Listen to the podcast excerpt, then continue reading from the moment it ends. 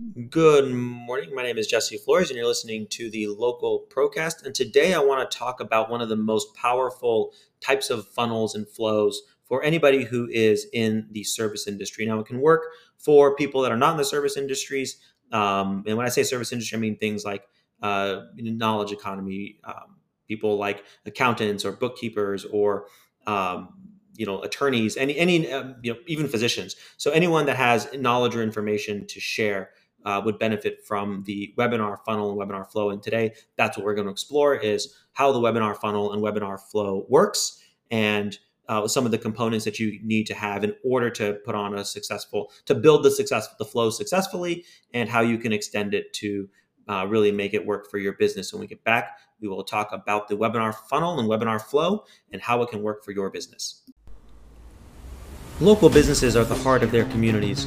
Often they're the first people asked for sponsorships and are the first ones willing to give, on top of frantically trying to grow their businesses. The problem is that they're facing increasing pressure from bigger, better funded, more tech savvy companies. So, how does a less than tech savvy business push back in order to attract, retain, and engage more of their dream customers while growing profits? That's the question that this podcast will give you the answer to. My name is Jesse Flores, and welcome to the Local Procast. So, today I want to talk about a webinar or a seminar flow.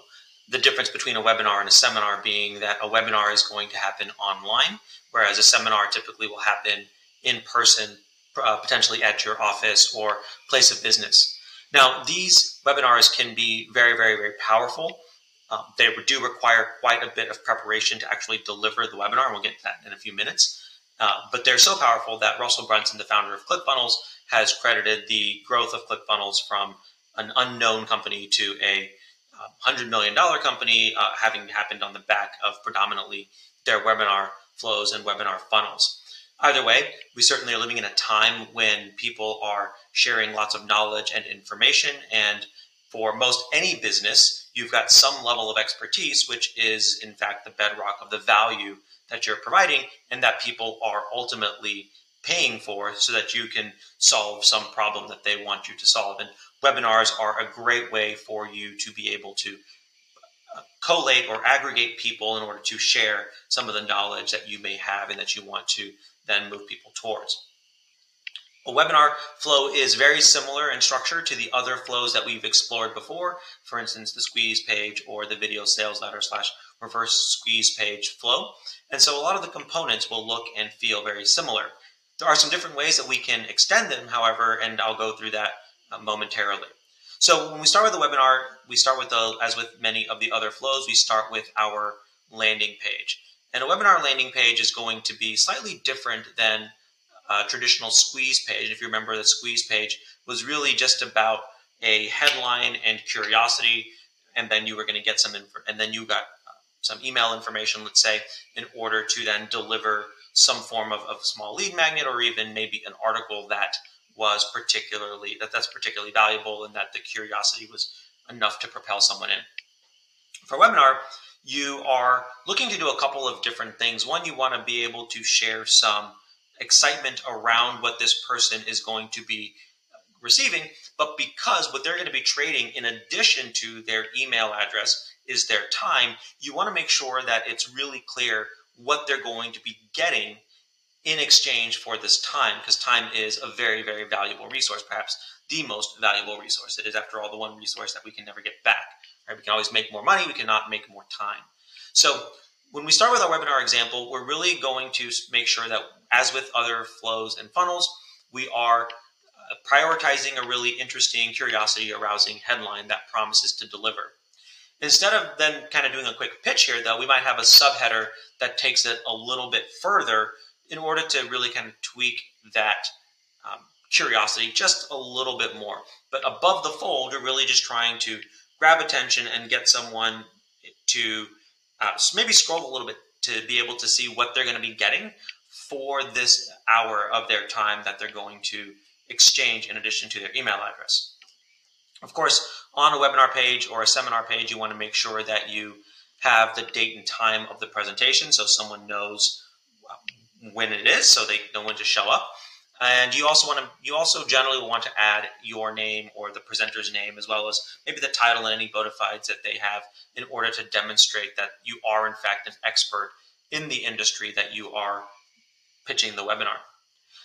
The meat of the webinar and the webinar landing page is ultimately going to be what the person will get in exchange for their time. Uh, typically, there will be no more than three points in the course of the webinar, and these webinars can run anywhere from let's call it 45 minutes to an hour and a half. Probably more than that is a little bit overkill. And certainly, you should expect that the longer the webinar is, uh, perhaps the the less or, or, the fewer conversions you get, unless the topic is really really uh, compelling to the to the audience that you are sharing this with.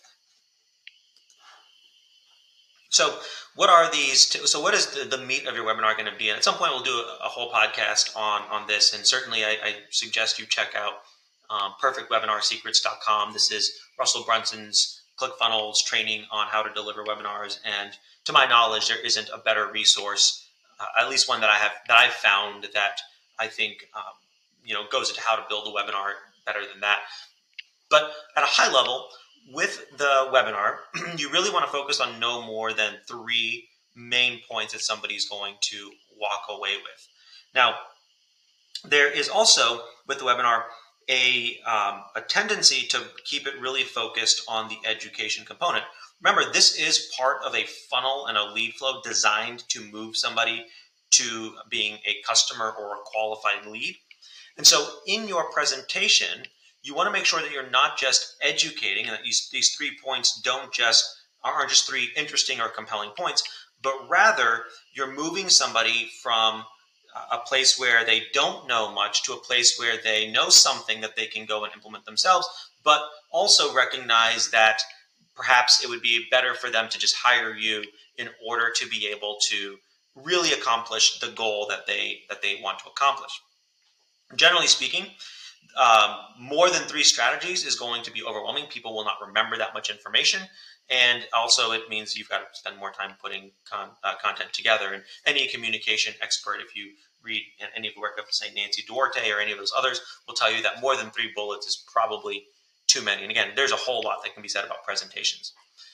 The framework that Russell talks about in his Perfect Webinar Secrets training that I think is, is particularly compelling is to map each of these three strategies to the three main objections people might have to purchasing your product or service. And those typical objectives are, are typically going to be one of three things. The first is what he calls the vehicle, which is that uh, will this particular product or service accomplish the goal? Do I believe that the product or service can accomplish whatever the goal is that I'm trying to accomplish? The second is what are called internal objections, which is that I believe that the product or service can in fact accomplish a particular goal or objective, but I'm not sure it'll work for me for any number of circumstances. Maybe I don't have the uh, the skill set required to implement the particular thing, or maybe I don't have the right kind of um, home or foundation or, or whatever that kind of thing. So, what are the things about me that I might look at and say, there's reasons that I can't accomplish this using this strategy? And that's the second set of objections. Third set of objections are what are called external barriers or external objections. And these are excuses people make that are outside of themselves. So I believe the vehicle can work or that this service can accomplish a goal. I believe that I have the internal resources, but maybe I don't have the right external resources. Maybe I feel like I don't have enough time, or maybe I don't, uh, maybe I, I, I need to coordinate with too many other people, or maybe I need to ask a partner. So there's any number of reasons that somebody might point to outside of themselves that might prevent them from being able to uh, feel comfortable essentially agreeing to your product or service. And these three strategies should both be educational, but also uh, attenuated with or, or tending to to address these objections so that at the end of the webinar, people understand that the vehicle works for them. They understand what the internal objections are and, and have thought through them, or at least have a, a, mechanism for thinking through them and overcoming them. And they've thought through the external objections and are at least clear to what they are and can overcome them. And again, there's a whole lot more to be said about how to construct a webinar. But when we're putting together the, the landing page for a webinar, these are some of the main issues or main, some of the main things we want to make sure that we are putting on there and communicating slash conveying. So compelling headline and subheader, the date and time, presenter bona fides, uh, or is it bona fides? I think it's bona fides. And then the three strategies that somebody will learn from the particular webinar. Now, lots of ways to extend this template. Um, one obvious way to extend it is to have testimonials or logo banners reinforcing social proof. In fact, social proof as a principle is almost always a good thing to have on a site if you can. Uh, urgency with a registration timer or countdown or scarcity. Um, and, and there's a distinction between urgency and scarcity. Urgency is time bound, scarcity is quantity or inventory bound. So you might say, okay, we want to add some urgency. This webinar uh, registration closes in three days, and you might add some scarcity saying that we've only got 10 or 20 seats. And again, if it's a seminar, you're going to have probably fewer seats, right? So you might only have 10 or 12 seats, especially if in these COVID times you're social distancing and depending on the size of your office, you might you might have a, a scarce number of seats available in real life. Okay. Now, um, you also might want to add a paragraph with the presenter's bio. Uh, maybe you want to limit or restrict replays so that somebody who registers can only get access to the replay after you know for 24 hours and then after that it's gone in order to prevent some uh, the problem of shrinkage. And this by the way is an issue with webinars. In general um, you should expect that the number of people who sign up and the number of people who show up is going to be slightly less than half. And so uh, again it can vary tremendously based on the quality of your offer, the quality of your follow up sequence. So there's a lot of things, but as a rule of thumb, you should expect some shrinkage between the people who choose to register and then people who ultimately show up. And another way to, to boost this template would be to request phone numbers for text reminders. Because one of the biggest problems that you're going to run into is the one I just said, which is that is which is getting people to show up. So for a webinar sequence, Similar to any of the other sequences we've discussed, you want to obviously put the lead data into your email list. You want to send a responder confirming webinar registration. But for a webinar, you absolutely need a nurture sequence. Um, if you if you recall in previous conversations about these things, I've, I've said you know the, the nurture sequence could be optional. It's a best practice, but it is optional. For a webinar, I would be hard pressed to call it optional. And your nurture sequence should be not only the webinar registration, but also the reminders that the webinar is coming up. And you might set those reminders up uh, 24 hours in advance, an hour in advance, five minutes before. And these are all just to nurture people, to remind them, hey, you signed up for this thing, you made this commitment, and now please show up. To that end, one of the, uh, the there is a psychological bias that we all have towards honoring commitments. And so um, a couple of things that you can do to help reinforce that bias. One is through the nurture sequence itself. So reminding people, hey, you showed up, or just having it. So uh, it, that itself is, is, is, that in and of itself is enough to remind people that they made a commitment. But even the language in that email, hey, you signed up for this thing. Um, you know, really, really looking forward to being able to share this kind of thing with you. I know you're the kind of person who um, honors commitments and wants to make your business better. So subtle copywriting inside of those emails can really start to um, reinforce that bias somebody generally has to, to be in integrity with themselves and not to break that commitment. But you should still expect some shrinkage. There and things come up, things will happen, and then people just oftentimes they forget or they just don't want to show up. They something comes up. You guys are in business yourselves. You know how things go. You don't always honor the commitments you make when it comes to scheduling things like a virtual webinar. So adding some of those things like urgency, scarcity, and some pressure reduces the probability of that happening, but it does not eliminate it altogether. Thank you page we've talked about before in other uh, podcasts. So the thank you page itself, um, a quick short uh, thank you that that lets people know, hey, check your email for the um, registrar uh, uh webinar registration information. Um, you're you know you're in the you're in, um, and then maybe extend ascend somebody to the next uh, step in the value or product ladder.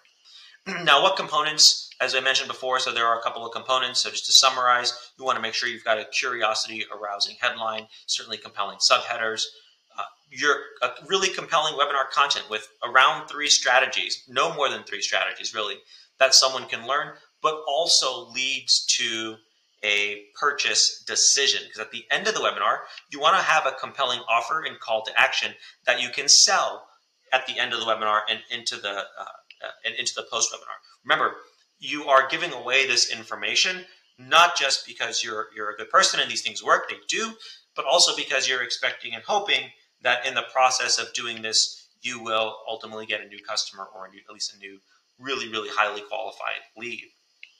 Offer appropriate images, strategy appropriate images for the you know strategies one, two, and three. If you're doing this online, you will need webinar software like Zoom or GoToWebinar or um, Webinar Jam. There, there are some, there are lots of other ones. You could even use Google Meet if you wanted to, um, but you do need some mechanism that allows you to deliver the webinar. And different webinar softwares have different um, uh, benefits, right? So, and again, that is outside the scope of our conversation, but something to look into if you decide to use a webinar. Um, we uh, have Webinar Jam, I think, um, because it was relatively affordable and um, we like the features just fine. Um, though we don't use it as much as we should, we could use Zoom just as easily, I think. Uh, email service provider, um, an email to, as well as emails to deliver your webinar registration. I should change that, and your webinar nurture campaign. So those are the main components that you'll need in order to make your webinar successful. So hopefully you found this interesting uh, and, and helpful for your business. Now, these uh, webinars are going to be especially useful for anybody who's in a service industry, someone who's got knowledge to share. Um, but it could also be adapted to other kinds of industries. And in fact, um, there is a woman, I believe her name is Jamie Cross, that uh, adapted it to selling soap. So you you know you can use webinars in, in different ways, but they will work better in some industries than others, as will most of these other kinds of funnels. And so um, webinars for things like opportunities, for services, for any kind of knowledge exchange can be a really, really powerful way to start to build up your lead list and build up your, your customer base. Um, for more product or transactional types businesses, it may not be the right strategy for you. So, anyways, hope you found this helpful. If you did, please take a second to like and subscribe. Or if you know somebody else who would find this useful, please take a minute and do them a favor and us a favor and share it with them. And we will talk to you later. Thank you.